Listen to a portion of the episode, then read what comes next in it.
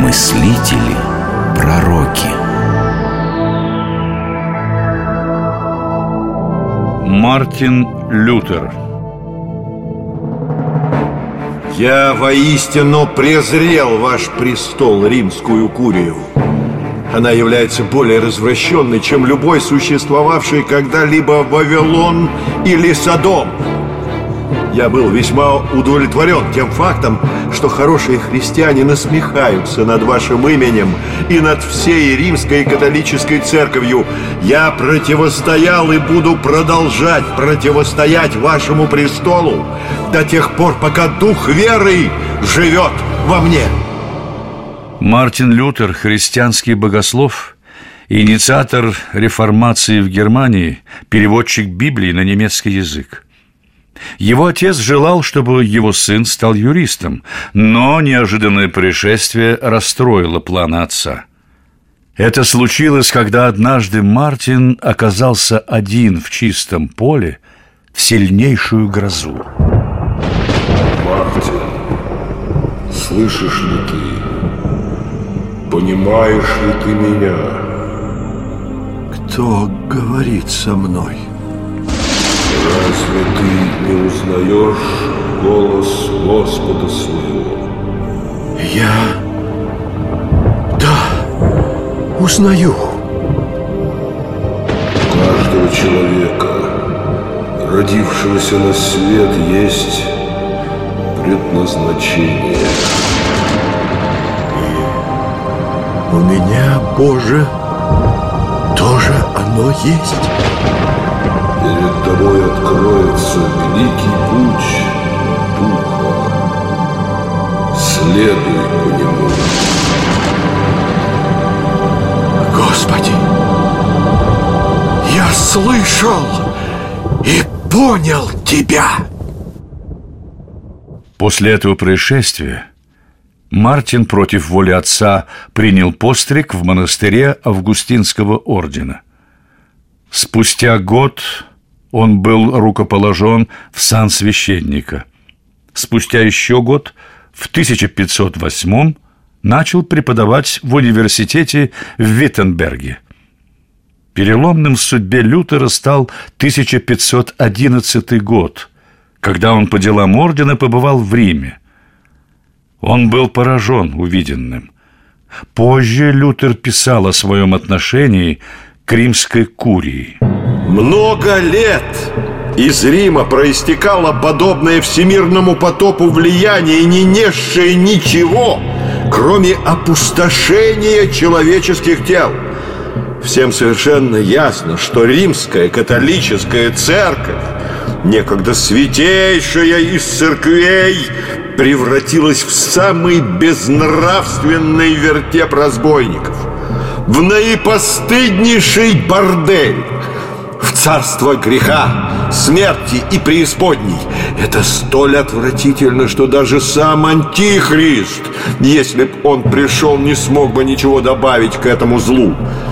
Разве не является правдой, что под всеми небесами нет ничего более развращенного, более тлетворного и пагубного, более отвратительного, чем римская курия? Она является пастью ада.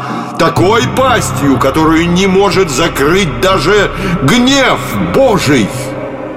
В 1512 году Лютер получил степень доктора богословия и, вернувшись в университет, занял профессорскую кафедру.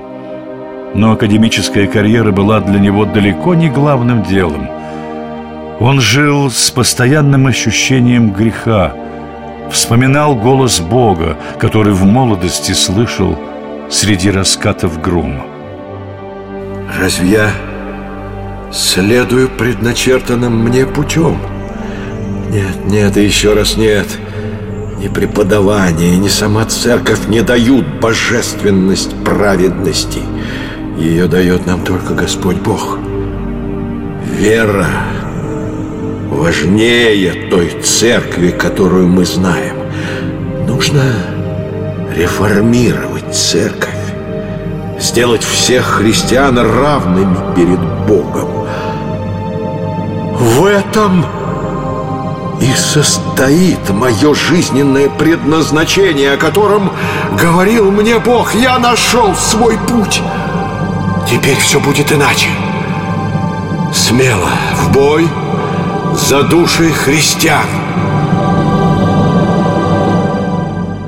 Эта простая мысль преобразила Лютера.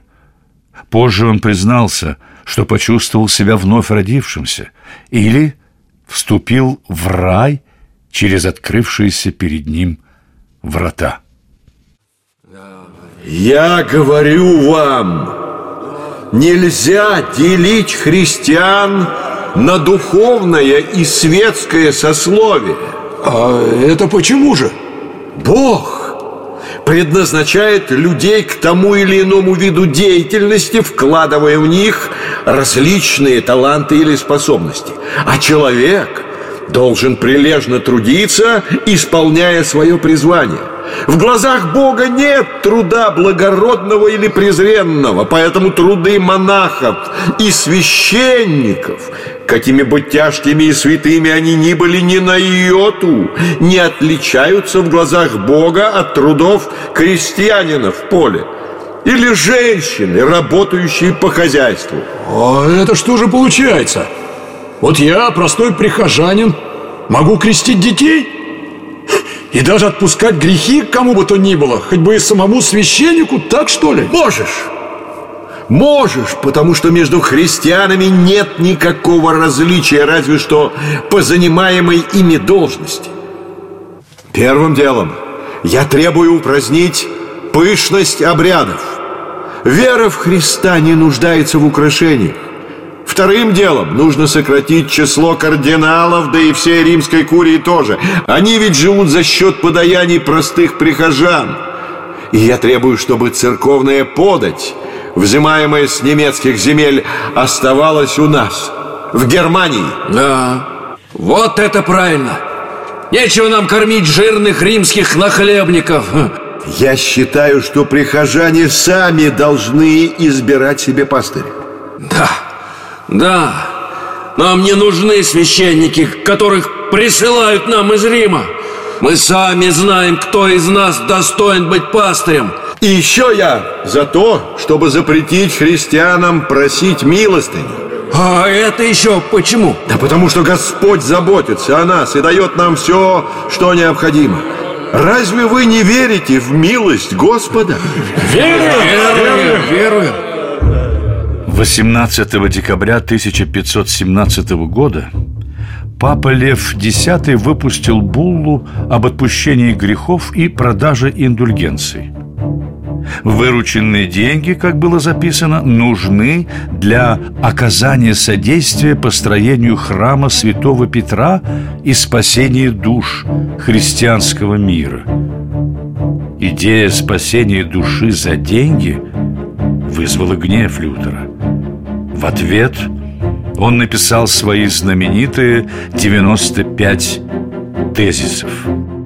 Я магистр свободных искусств и святого богословия, а также ординарный профессор университета в Виттенберге, достопочтенный отец Мартин Лютер, дабы прояснить истину, объявляю диспут о действенности индульгенций.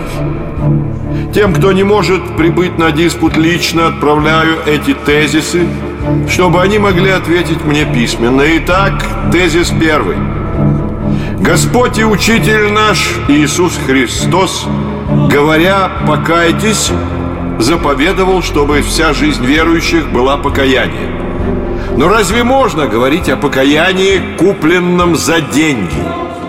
Звон золотых монет в ящике способен лишь увеличить прибыль и корыстолюбие.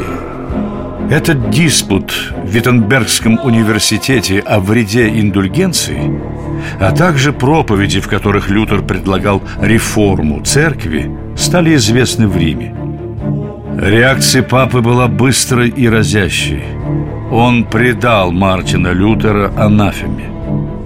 В ответ Лютер при большом стечении народа сжег бумагу с папским проклятием и объявил, что отныне борьба с папским засильем является делом всей немецкой нации. Он написал ответное письмо, в котором, порицая католическую церковь, все же выделял самого Льва X из окружающих его священнослужителей, сочувствовал ему. Это письмо было прочитано в Риме. Что ж, начало письма вполне пристойное. Читайте дальше. Я хочу узнать все, что написал этот проклятый мной немец. Но, ваше святейшество, то, что он пишет, ужасно, просто до полной невозможности. Я слышал в своей жизни более ужасные слова. Не щадите моих чувств. Читайте, как там написано. Драгоценнейший лев, вы живете подобно Иезекиилю, окруженный скорпионами. Римская курия уже погибла, ибо неумолимый гнев Божий обрушился на нее. Она создает церковные советы, она боится реформации, она не может справиться со своей собственной развращенностью. Римская курия недостойна того, чтобы такой человек, как вы, был в ней папой. Но сам сатана должен был бы занять эту должность ибо он действительно сейчас имеет в этом Вавилоне большую власть, чем вы. Нет, ваше святейшество, я отказываюсь читать дальше. Какие яркие образы. Папа Римский в окружении скорпионов. Я просто заслушался.